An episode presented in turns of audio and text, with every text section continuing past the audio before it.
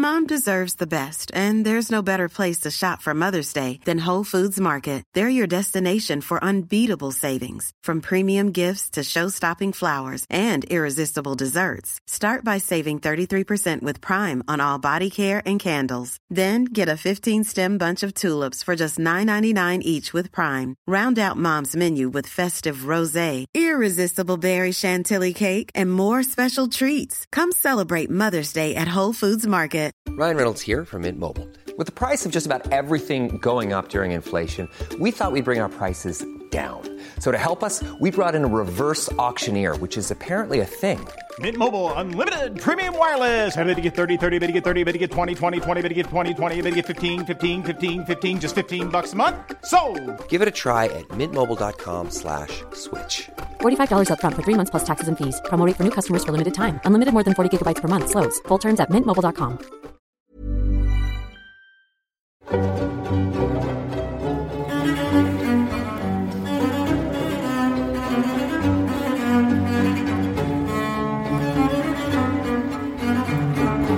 I want to tell you about Bir Tawil, a 2,000 square kilometre stretch of desert between Egypt and Sudan that is remarkably the only sizable remaining piece of unclaimed land on Earth that isn't found in Antarctica. Also, apparently, there are some bits of unclaimed land on the border between Croatia and Serbia. I, I don't know. How can this be possible when every last inch of the planet has been fought over, divided up, painted this or that color on a map? How can an area roughly the size of the ACT or, or the Hawaiian island of Maui, how can this have gone unclaimed? Well, it's a very interesting story, let me tell you, and it goes back over a century to the year 1882 when the British were engaged in their proud national pastime of invading, conquering, and occupying other countries, in this case, Egypt. Egypt was under British control from 1882 until the 1950s, and it wasn't long after invading Egypt that the British looked to expand their power and influence further throughout this region. They had quite the fight on their hands as they uh, as they attempted to do this, as they pushed further south into Sudan, however, um, and were, were, they were forced to withdraw in 1885 as the successful Mahdist revolt pushed the British out. But not for long, because like that rash you can't get rid of, the uh, the British came back a decade later, and between 1896 and 1898, Sudan was also brought under British control. So. With the region secured, the British now had to administer it, and this is how Bir Tawil was first created. Generally speaking, when European powers carved up the territories that they conquered and colonised, they did so by drawing great big long straight lines across maps. Uh, very convenient for the cartographers, of course, who are living life on easy street with this approach. Just get the ruler out, job done. But uh, not so convenient for the, you know, people that lived in these places. These borders were drawn up without any consideration whatsoever for the ethnic or cultural makeup of the people that lived on either side of them. Communities were divided at the stroke of a cartographer's pen. To put it in terms that uh, that might sort of illustrate just how ridiculous this was, right? Imagine, for instance, um, conquering Europe, right, and redrawing its map.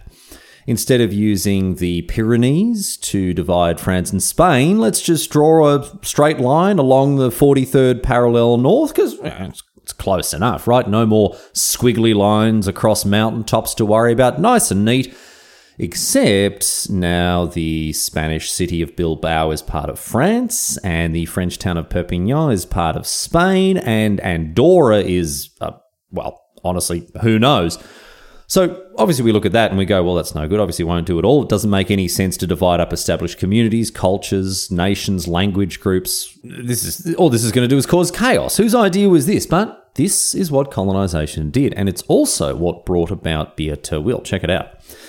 Initially in 1899, when the British divided Egypt, Egypt and Sudan, they did so by drawing a great big straight line uh, right along the 22nd parallel north, chopping this newly conquered territory into just like that easy peasy. Except it was neither easy nor was it peasy because it cut people off from their traditional communities, the people with whom they had had cultural and ethnic links for centuries upon centuries.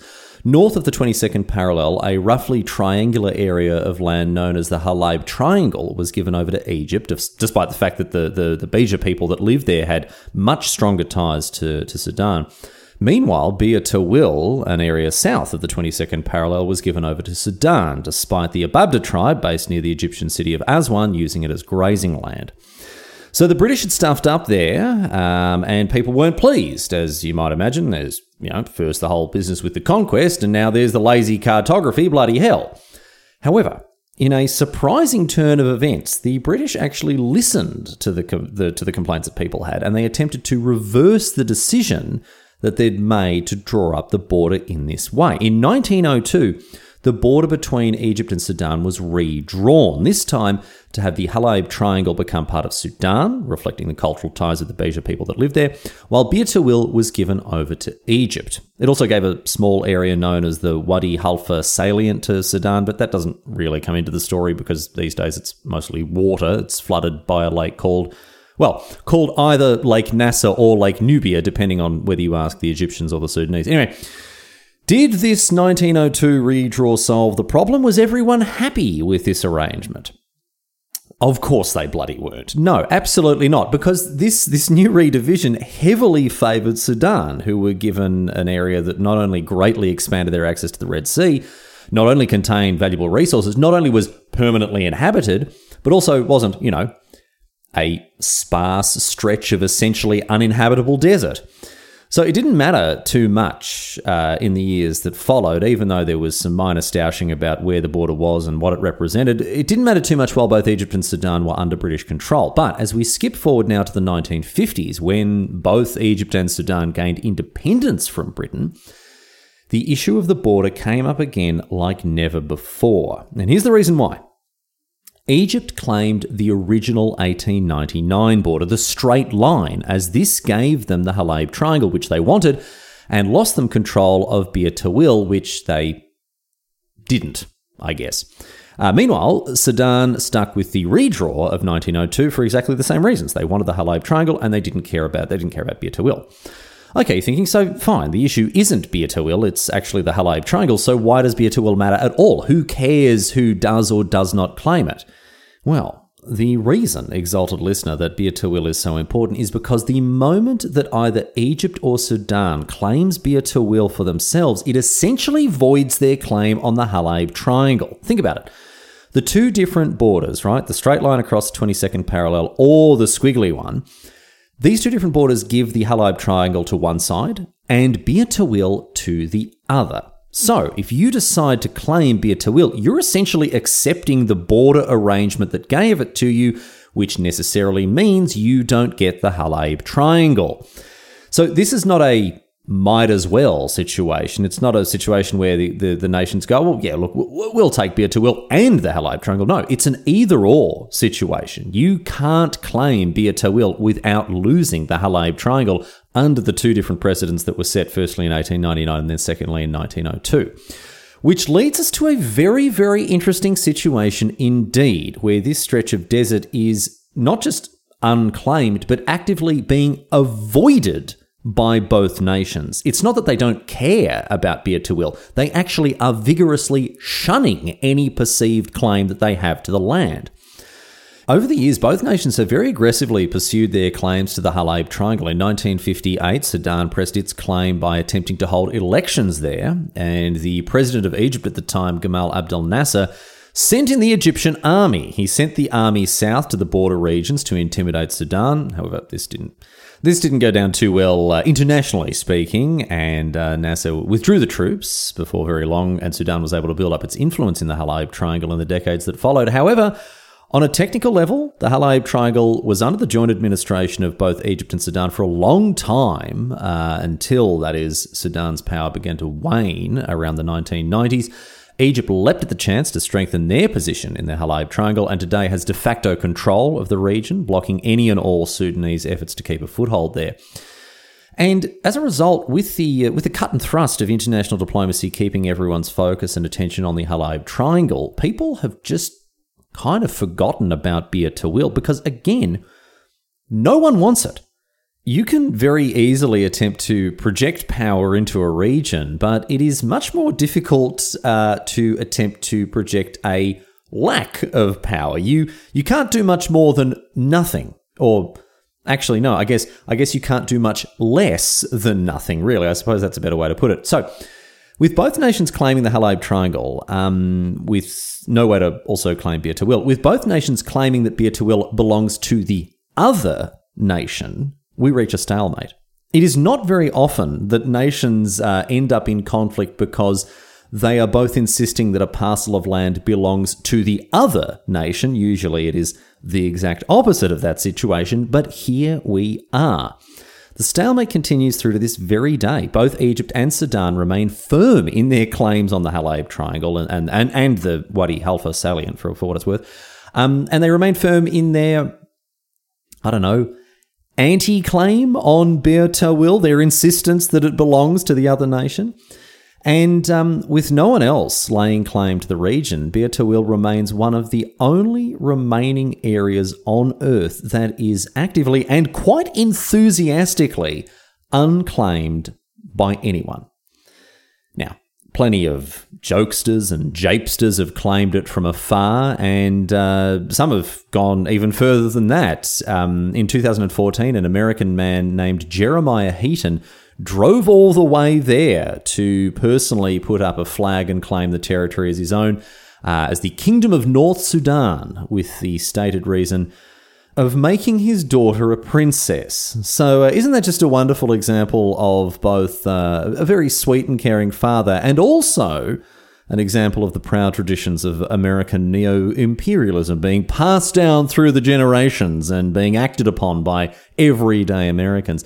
Honestly, Heaton, Heaton's an absolute wacko. Uh, not only did he kick up a, a, huge and honestly quite justified fuss about Western imperialism, uh, both historical and contemporary, he also actually attempted to legitimize his new kingdom.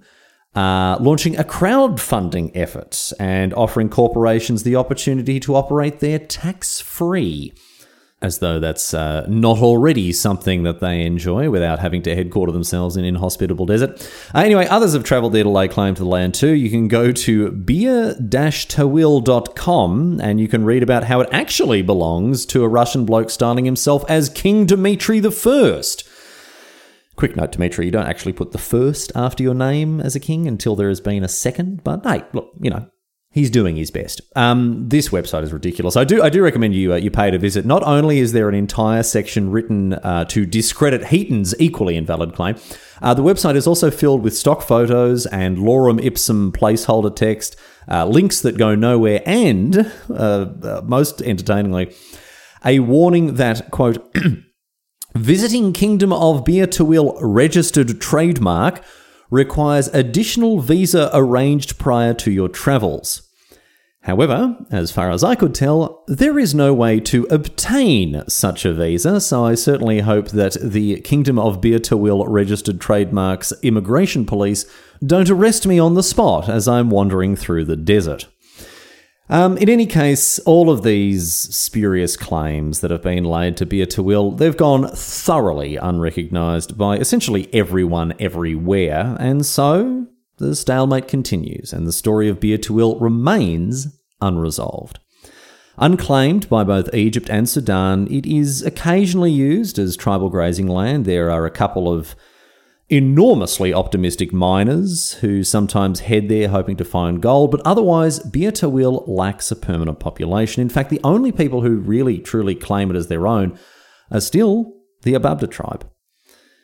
There's disputed territory everywhere. That's not new, but it is very unusual for nations to actively claim that land does not belong to them and instead belongs to their neighbours. But for the foreseeable future, that is the fate of Bir Tawil, unclaimed, largely uninhabited, and unpainted by cartographers.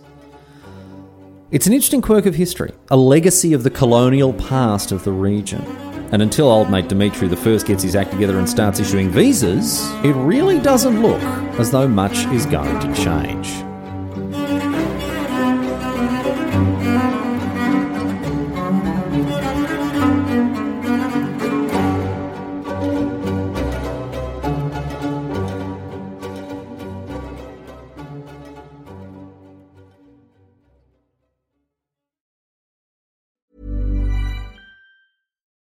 Deserves the best, and there's no better place to shop for Mother's Day than Whole Foods Market. They're your destination for unbeatable savings, from premium gifts to show-stopping flowers and irresistible desserts. Start by saving 33% with Prime on all body care and candles. Then get a 15-stem bunch of tulips for just $9.99 each with Prime. Round out Mom's menu with festive rosé, irresistible berry chantilly cake, and more special treats. Come celebrate Mother's Day at Whole Foods Market.